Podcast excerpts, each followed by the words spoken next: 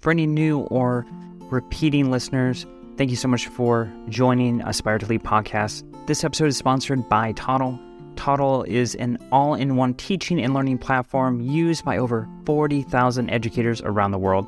This year, Toddle is hosting the largest virtual gathering for school leaders across the globe on March 3rd and 4th. Join 5,000 plus school leaders and leadership experts at School Leaders Bootcamp and learn, connect, and grow with your professional learning network.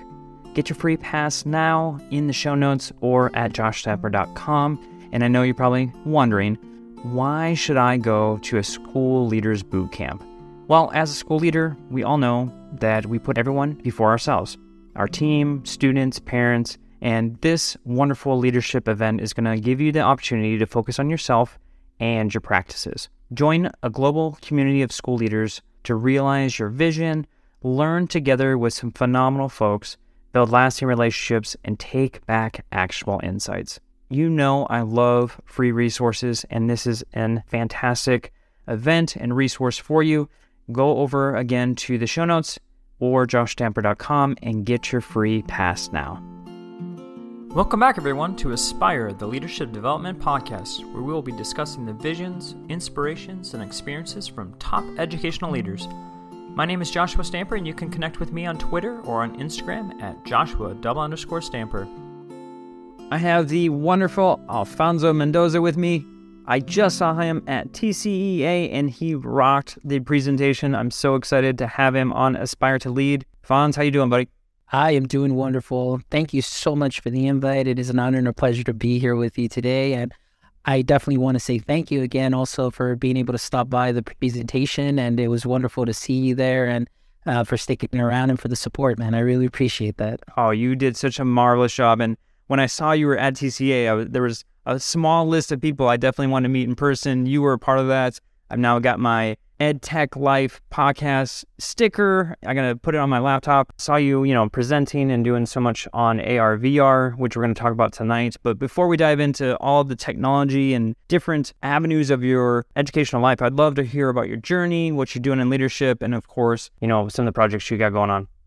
Sure, absolutely. So my journey in education started 16 years ago, actually, and I was a, I guess, a late bloomer in education. Uh, I never intended to be a teacher or go into education at all whatsoever. My goal was to go into business, uh, marketing and sales, and of course, just make it big and live this lavish lifestyle. Um, but you know, things change. You know, certain circumstances happen, and uh, you know, during that time, my dad kind of fell ill and he's great now. You know, everything's good. But at that time, I had to help with, uh, you know, being a caregiver and especially being an only child, just have to be available to my parents and, you know, move around and do whatever it is that we needed to do. So I had to make the decision of, okay, I, I need to find a different type of job. At the time, I was doing uh, management, marketing, and sales, and the hours weren't as uh, parent friendly, I would say, and especially in this situation.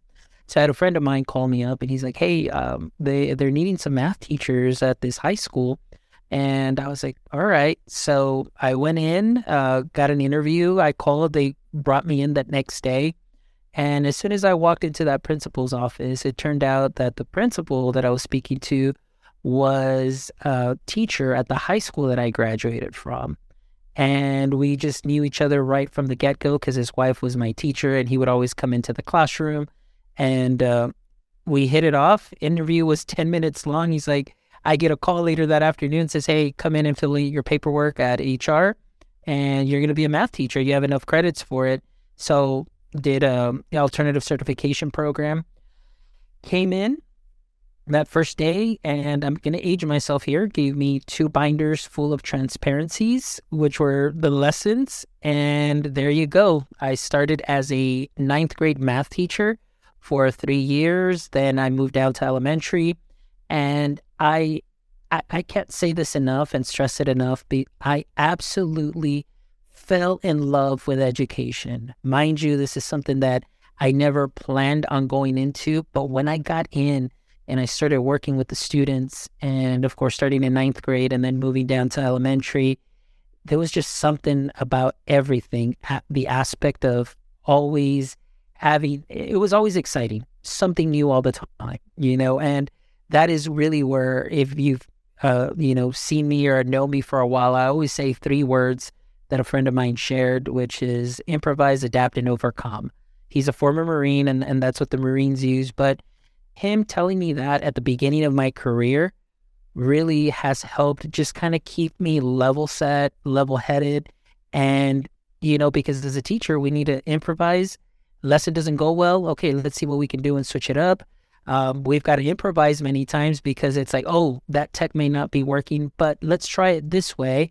Um, and then, of course, you just want to overcome and make sure that you deliver the best that you can to the students and uh, make it a learning experience for them. So, 16 years later, you know, now I serve at the district level as an instructional software specialist, which is really rolling out training for teachers, being very familiar with all the tech platforms that we have to help inspire the teachers, inspire the students to really get involved with the tech component and use that to again also create great learning experiences and memorable ones for sure.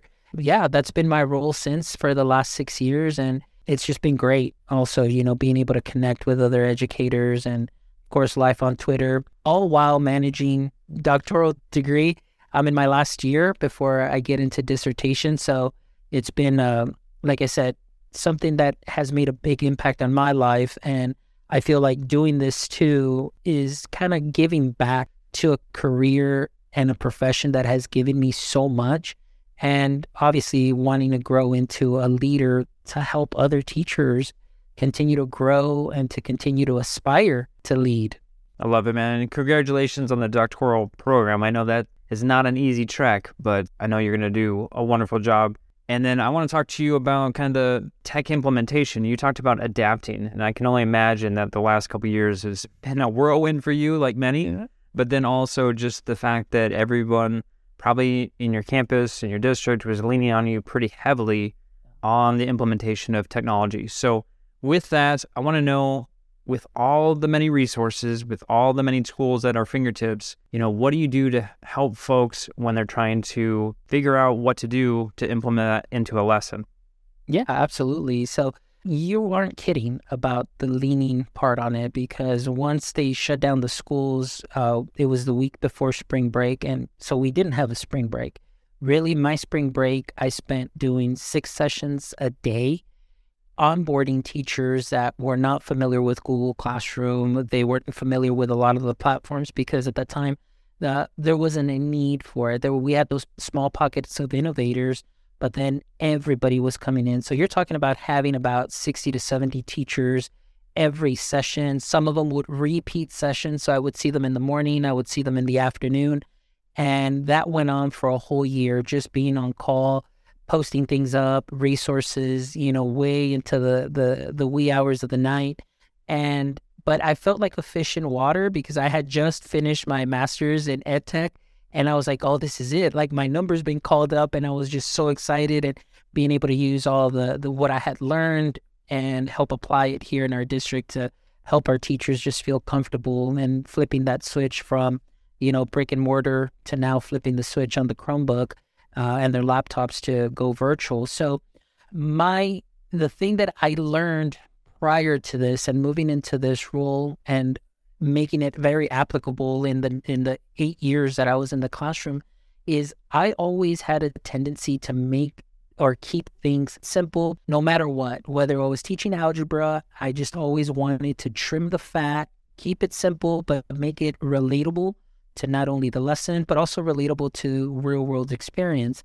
Same thing in elementary. So, coming into this uh, role as an instructional technologist, I have always wanted to keep it simple and give the teachers uh, the lowest barrier to entry on any tech. Again, just by making them feel very comfortable with the tech and coined a couple of phrases there in our district that a lot of teachers, uh, you know, often, you know, when I see them, uh, they'll kind of just uh, mention them because I always told my teachers, don't fear the tech, just get clicky with it. There's nothing you can break. So I'll walk by campuses sometimes and they're like, hey, Mr. Mendoza, I'm getting clicky with it, you know, and you build those relationships, you build that trust. And then because you lead them and make them feel comfortable, then they open up a little bit more and are willing to trust you that you're just not putting the tech out there just for tech's sake and just to, um, I guess I would say, like, you know, shove it in their classrooms, but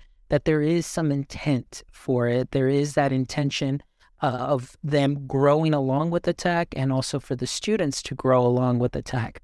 Now, as you know, not everybody always buys into it. Some we have some slow adopters, but I the way that I approach them too as well is well, let me see what I can help you to save time.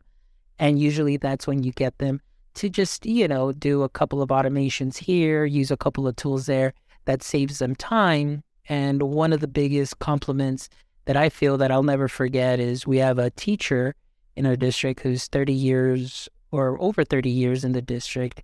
And she said, You know what, Mr. Mendoza, after everything that I've learned from you, so I feel like I can keep teaching at least for another five because things have gotten a lot easier with the tech implementation and so on. So, really, it, the motto is just keep it simple, get clicky with it because you can't really break anything. Just refresh or click backspace or just exit and then go back in. And it's worked. you know, to this, you know, up until now, it's worked. And the fact that our district has been great at listening to um, our suggestions on the curriculum side too, and in just really standardizing on four main platforms, which are have been Cami, um, Screencastify, Edpuzzle, and uh, our Google Drive or Google Classroom that we use because we are a Google Workspace district. So really, those are the four major tools and platforms that we have.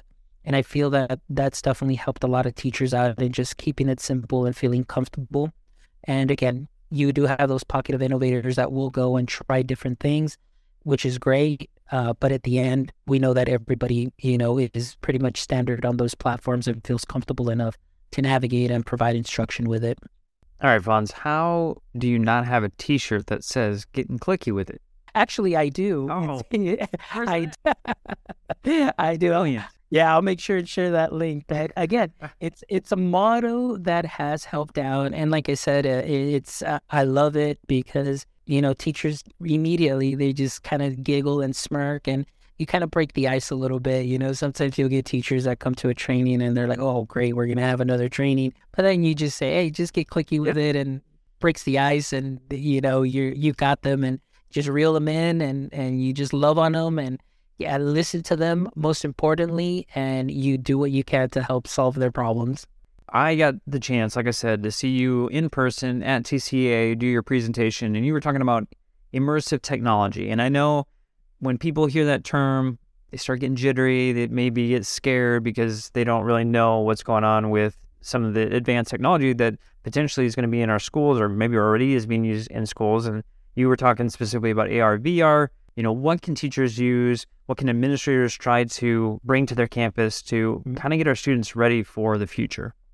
Yeah, absolutely. You know, really, uh, my passion back in 2018 at TCEA, uh, that's really when I got introduced to ARVR. And thanks to big shout out to Leslie Fisher and also the wonderful Jaime Donally, who really helped me just or introduced the technology to me. And uh, it all started with the merge cubes.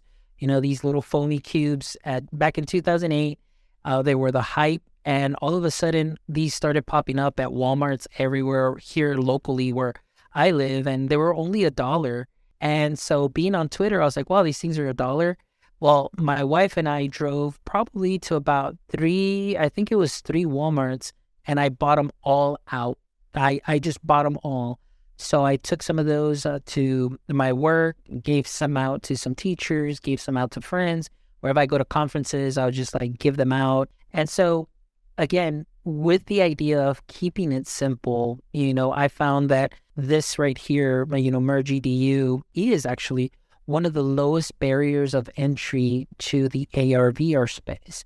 So this can help a, you know, a teacher, it can help a student, the content is great. They have content that is in about 37 different languages also as well. They have immersive reader built in and they work it works great on iOS, works great now on Chromebooks.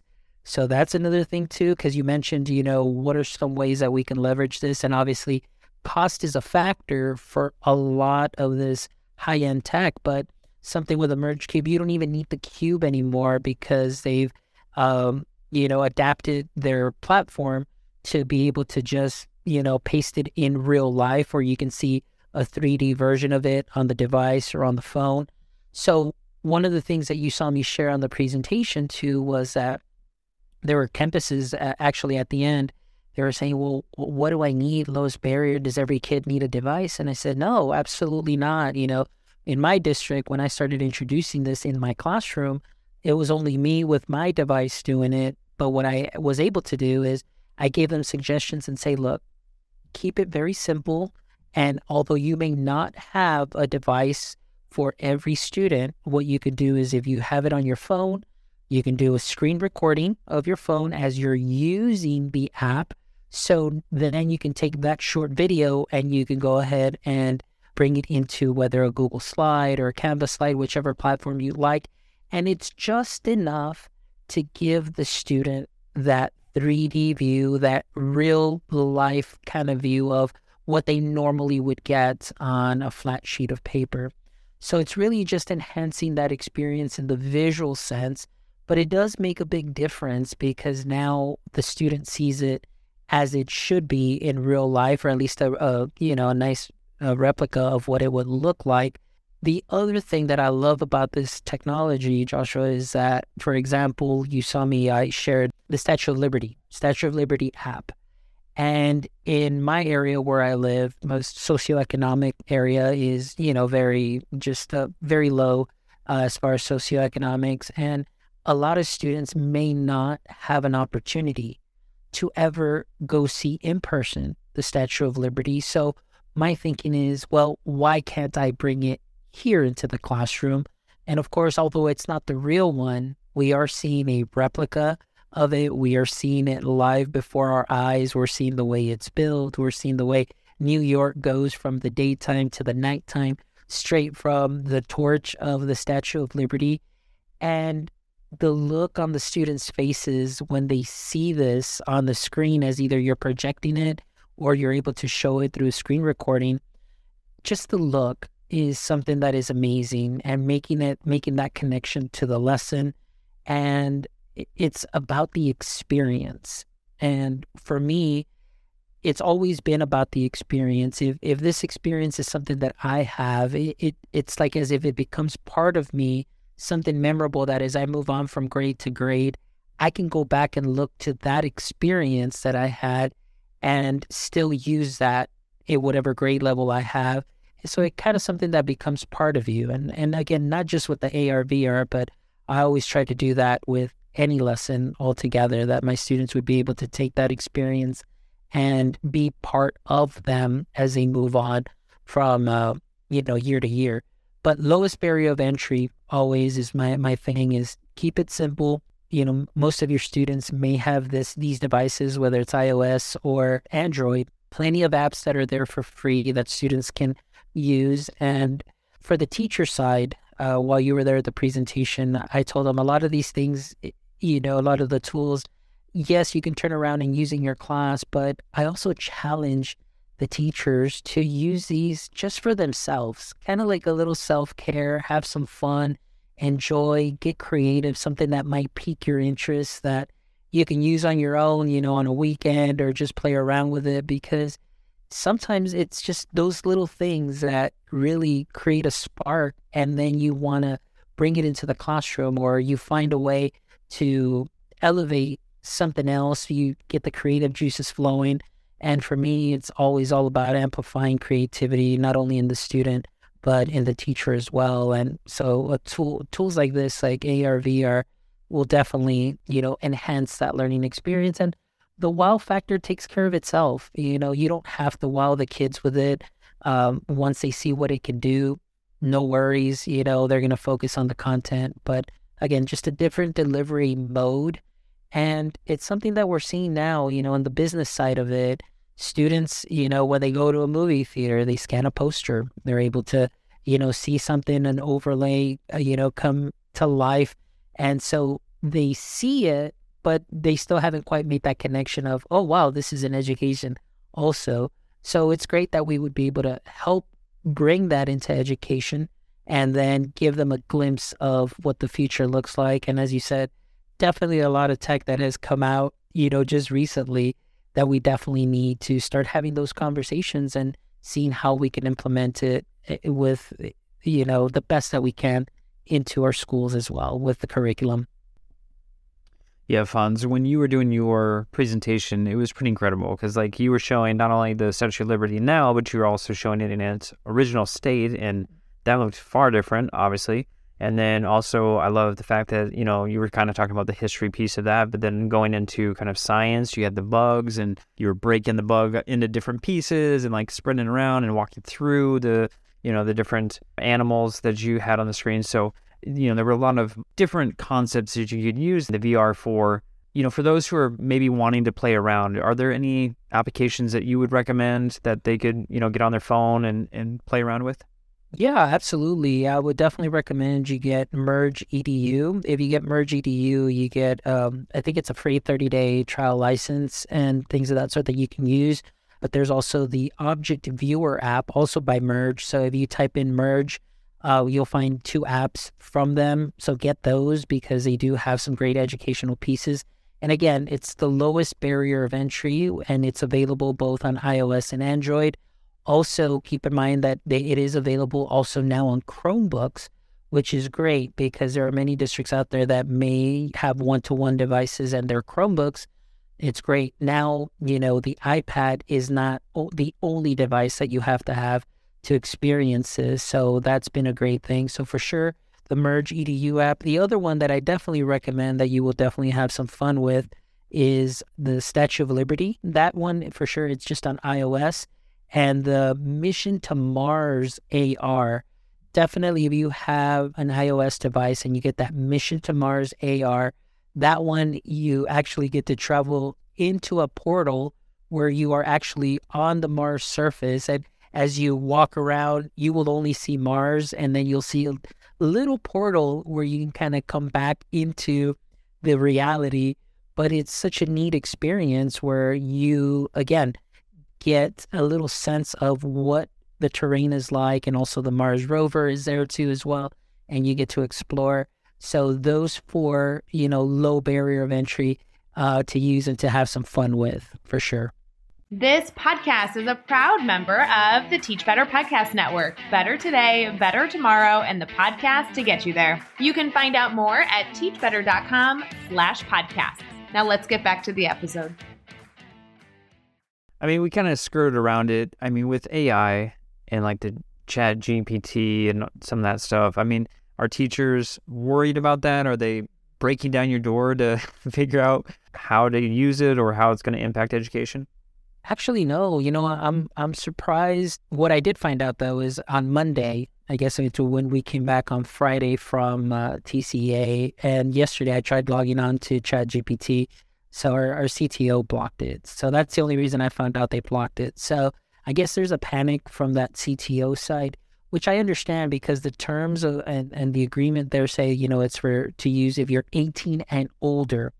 However, I am not opposed to having it open for teachers. And I'm a member of a CTO group, which is a chief technology officer group that uh, uh, a chat. And there are some schools that are out there that said, yeah, yeah, we just blocked it for the students just because obviously the data, data privacy, and it says 18 years and, and over. So I completely get that. I mean, if students aren't using it, and to be honest with you, I, when I do hear that there are teachers that are using it with students and they have that access, I'm not for it, you know. But again, you know, to each his own. But I'm definitely not a big fan of that because uh, again just the the terms and service and the information that they could be putting in there again for teachers you know 18 and older i have seen and even myself have experimented taking an old lesson plan back from my teaching days being able to you know tweak it a bit with some different inputs and just enhancing that for me and not only that but just the differentiation piece that it did for me I was so blown away because talk about getting that time back. The initial scare was, and I, I had uh, Lena Marie uh, Sala on the show yesterday, and she said she put it quite well. She said the initial fear of the Chat GPT and the AI is because now it's forward facing. It's like right here in front of us.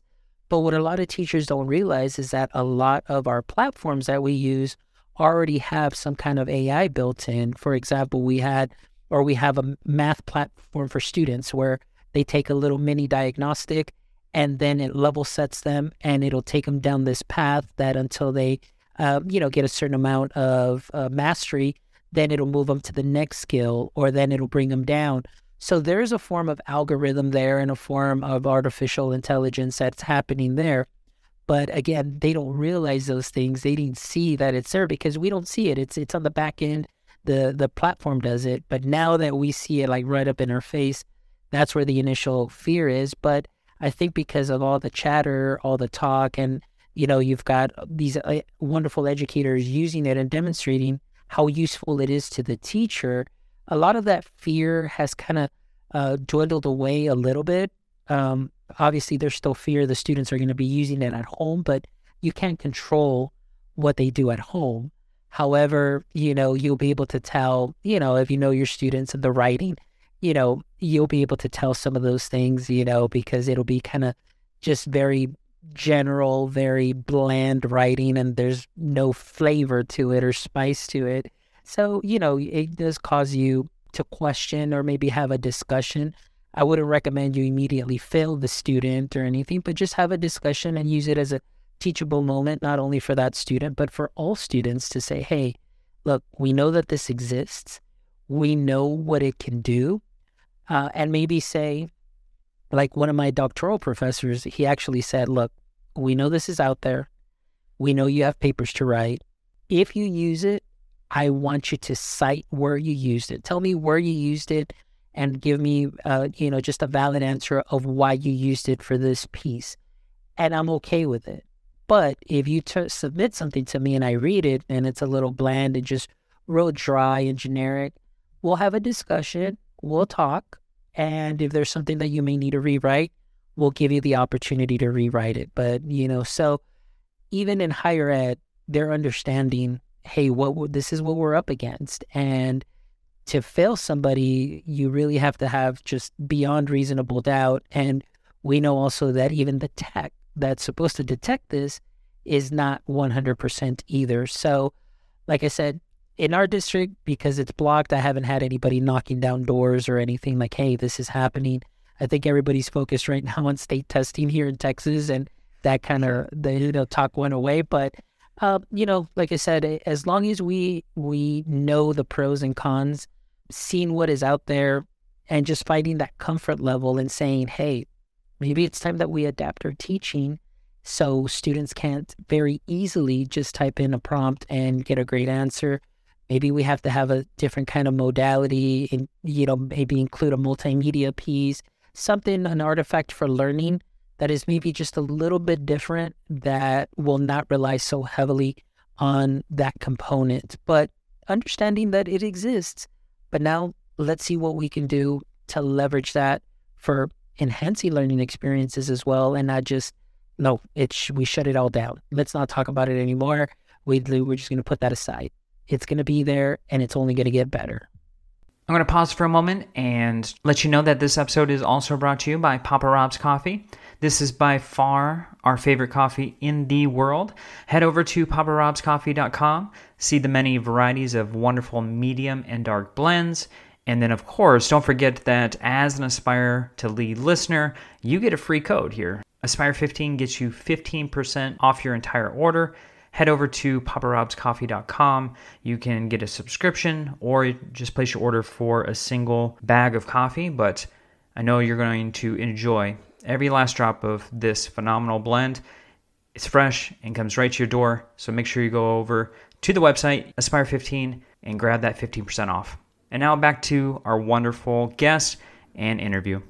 So you had mentioned that you had a fantastic guest on your podcast, and I will say that if anyone isn't listening to your podcast, they need to do it immediately and push that subscribe button. But will you just kind of share with us just the journey? You know, where did the podcast come from? How long have you been doing it? And who is your target audience? Absolutely. So the podcast started on April 10th of 2020 during pandemic. So prior to starting the podcast and the the months leading up to it, I was doing a lot of work with a Google Educator Group, Global GEG. So what we started doing is we started doing you know Zoom sessions, we started doing Google Meet sessions. Uh, we actually using Streamyard to to showcase platforms and help educators around the world, English and Spanish. I was doing some of the Spanish presentations for all our friends in Latin America who at the time, obviously going virtual, they were looking for resources. They were hungry for the learning because they had to transition. So then I said, you know what? I want to do this too, but just for me here, like locally. And so that was what the intent was. But after a couple of shows, I said, you know what? Global GEG is already doing something like that. They don't need any more videos. They don't need any more how to's. At least that was what my thinking was. So then it just organically changed into I want to hear your story. Like, how are you doing? Like, what's going on with you? What are some of the things that you're battling? What are some of the things that you're you're finding wins in? What are some of the things you know uh, that you've had to adapt? How have you overcome this?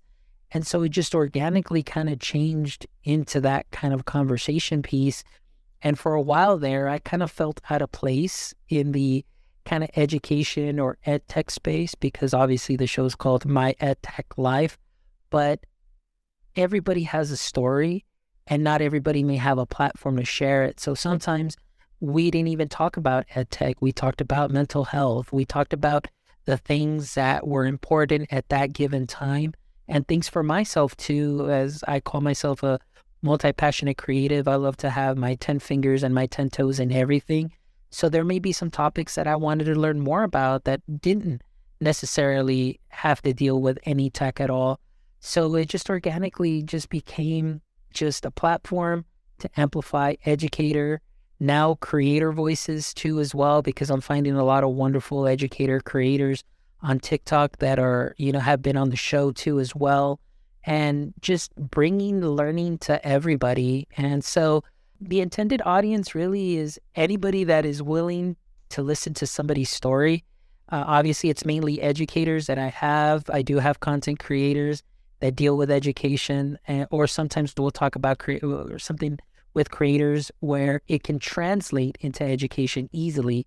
So that's really what our mission is. And like I said, the mission of the show, connecting educators and creators one show at a time. And so now, April 10th of 2023, we will be three years old, and hopefully by that time, they were already nearing 200 episodes. And it has been an amazing journey and an amazing run, just learning from wonderful educators, you know, leaders that are out there. And most importantly, that connection piece. Like, you know, for example, like the way that you and I connected, obviously, is just I listen to your podcast. I know you have a show. We follow each other on social media, love the stuff that you do. And so when you were at TC, I was like, hey man, I'm presenting here, and then you're like, hey, I'll be there. That right there, those friendships that you build, those connections in the long run and in the great scheme of things, you know, at one time, you know, maybe you and I may need, you know, some help from one another, collaborating or whatever the case is, but say, hey, absolutely, whatever we can do to help each other and build each other up and build our community up, that's what it's all about. So that's definitely been my passion, and I've absolutely loved it, every single bit of it for sure. Well, you're doing such a fantastic job. I've been a subscriber of your podcast. You put out content, my man. Like every third day, I swear, I see another podcast popping up. So you are at episode 172. I can't wait for you to get 200. I'll be celebrating right beside you. Yeah, your podcast is phenomenal. So I'm going to have that in the show notes. Everyone needs to jump on, take a listen, subscribe. And my man, we are almost done with the conversation here, but I've got two questions for you. One, I love asking all my guests, and that is if you were to give a recommendation to an aspiring or current leader to maybe do something tomorrow or next week to enhance their leadership journey, what would that be? The best thing that I can give is don't compare yourself to others. Do not compare yourself to others. You have your own story you've gone through your journey, and oftentimes people may look for a certain journey or may look for a certain look or a certain feel for somebody.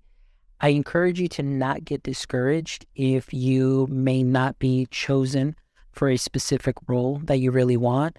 I encourage you to not feel down about yourself if you feel like you're not moving up fast enough. This is your journey and this is your story. And it may not be your time yet to be in that role because it may be something else completely different that you didn't expect. I, I don't believe there's coincidences. You always end up where you need to be and where you're going to make the most impact. So don't compare yourself to others. Take your, your own journey, your own way. And as long as you are comfortable with what you're doing and you're doing things the right way, your time will come. And before you know it, you're going to be making a huge impact. Great piece of advice. So, how can people connect with you on social media? Absolutely. Very easy on all socials. And I mean all socials, for the exception of LinkedIn, because I use my professional LinkedIn. But on the rest of all socials, just at my EdTech Life, you'll be able to connect with me there. And so you can go ahead and please connect with me and DM me any questions. I love to help people out. And if I don't know the answer to somebody, I will make sure and connect you with somebody that can go ahead and be of help to you and solving any questions or any issues that you may have or whatever. We, eh, that's what it's all about. You know, I love connecting people with others that, that can help and build the community up. So on all socials at My Tech Life, LinkedIn is a little bit different, but I think that'll be in the show notes there. I won't go into that long URL there for LinkedIn. But again, I'm always here at your service. Anything that I can do, I will gladly try my best to help yeah, if you're on LinkedIn, just type in Alfonso Mendoza and you'll you'll find it for sure. But I'll have everything in the show notes for his website, Twitter, Instagram, Facebook, LinkedIn, YouTube, all that. And like I said, connect with Fonz. He is amazing, amazing. So if you have a tech question or leadership, doctoral, you name it, reach out, DM him, and I know he will help you in any way possible. Fonz, you are just doing so much fantastic work. I am such a huge fan of your podcast and all the content that you're creating. Thank you so much for joining me this evening on Aspire to Lead. Absolutely. Thank you so much for having me. I appreciate it.